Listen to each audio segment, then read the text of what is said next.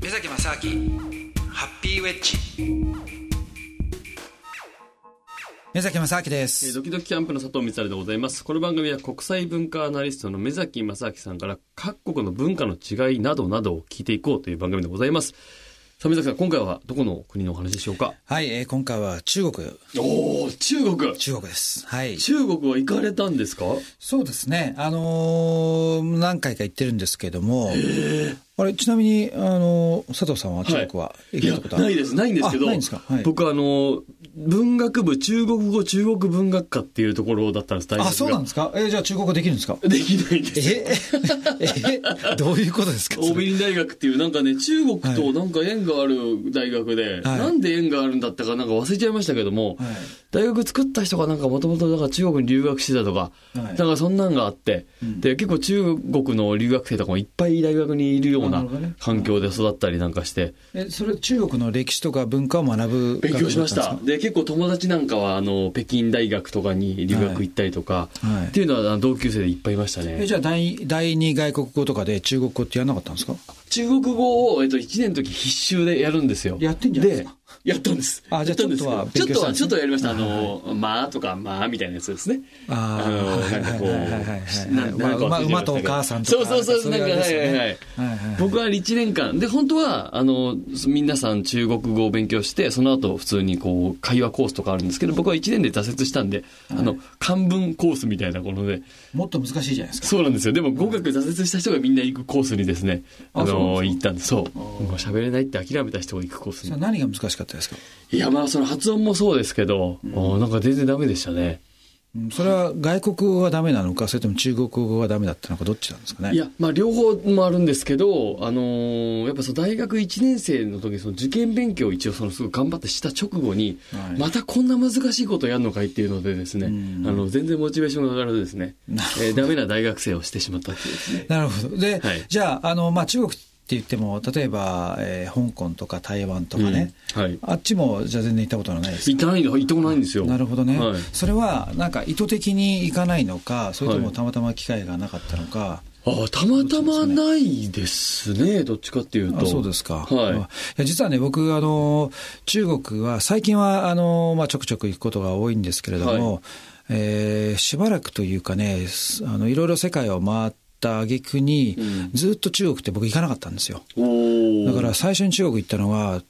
とねどのぐらいは、まあ、10年以内前ですよねへだからー意外と僕にとっては最近なんおーなんですよおーで実はこれも理由というか僕の中では、その中国ってある意味あの日本人にとっては非常になんか身近じゃないですか。そうですね。うんあの小さい頃からその中国のいろいろなんていうんですか歴史も学ぶし、うんでなんとなくその。なんていうんですかね、日本の歴史やっててもその遣隋使とか遣唐使とかはいはいいろはいいろそういうねそうですねうんし出てくるなんか秦の始皇帝とかなんかいろいろ出てくるしで、まあ、そもそも漢字自体もね、うんあるからだからあんまりその文化的な遠さを感じられないからこそあんまり行ってもね面白くないんじゃないかってずっと思ってたんですよ。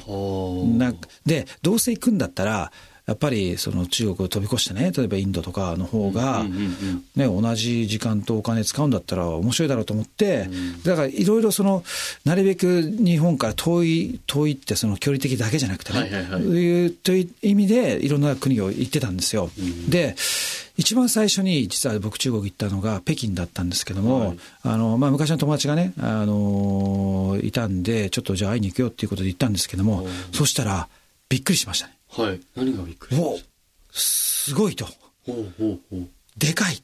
おーでかい。もうね、びっくり仰天。へーで、な何がもでうかい中国をちょっとね、過小評価してたなと思って。へーでなぜかっていうと、例えばあの、北京っていう、あの、天安門はい広場、まあ広場有名になって、はい。はいで、あのすぐ裏に、あの、紫禁城っていう、うんその昔のあの、あれは秦の始皇帝とかあの辺が住んでた、あれですかね。あしへーし始皇帝じゃないか。とにかくその昔の王様がね、ずっと住んでた、うんとにかくものすごいでかい、その、あへーの、なんていうんですか、お城があるわけですよ。はいはいはい。で、これがね、このお城の大きさがもう半端ないんですよ。へーで、僕散々その、まあ世界ね、いろんなとこを見ましたし、うんで、例えばそうですね、あの、世界三大幕府とか、ほら、滝とかもね、うんその、最初に、まあ、ナイアガラの滝はだいぶ昔に見て、その後に、あの、えーアフリカのその、えー、何でしたっけえっ、とあれなんていうんですかアフリカのアアフリフリカのあの、はいえー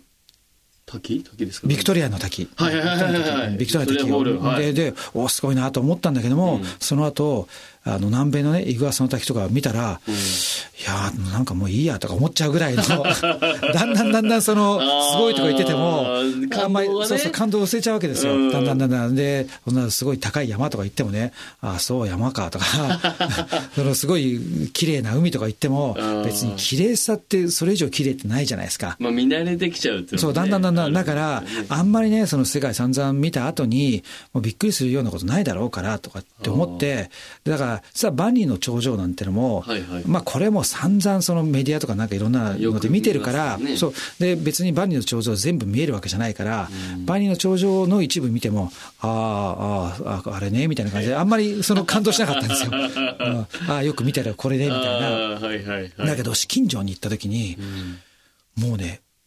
大きさ、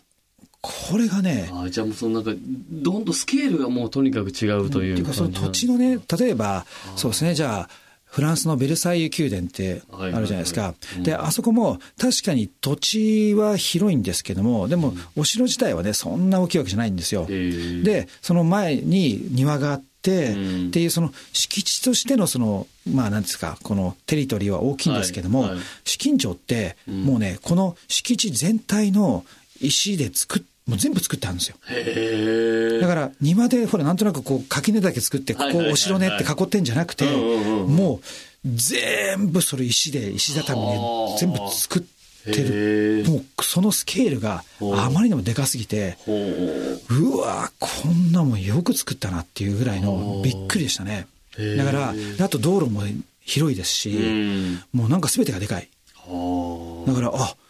これ、なんていうんですか、もう昔、そのアメリカ行った時にね、いや、うん、でもでかいなとかって思った、はいもうその10代の頃ね、ぐらいのインパクトが、うわ、まだ、まだびっくりするとこあるんだなってああーこんなに感動できるんだとそうですね、うん、それがね、僕の第一印象、中国でしたね。へはいえだからね結構ね、あのー僕にとってはなんか、あのー驚きのなんていうかいい驚きでしたね。ああなるほどなるほど中国ねあれ食事とかも美味しいんですかやっぱりまあ食事ってやっぱりなんですかねうーんまあ中華街日本でもねはいはいりはいすしまあまあなんかねうんあの中華料理っていうとそうですねで世界どこ行ってもあの中国人街って、ありますチャよねイナタウンってどこ、はい毎体どこでもあるから、うんまああんまりね食事はあのーまあまあまあっていうまあまあいいわいゆるんじゃないそうですね、はいうんまはあいどうどうせだったらでそこでいいとこ行こうとかね美味しいとことか思うけども、うんまあそのあこれ食べたことなかったみたいなっていうのはあんまりなかったですけどもね、へー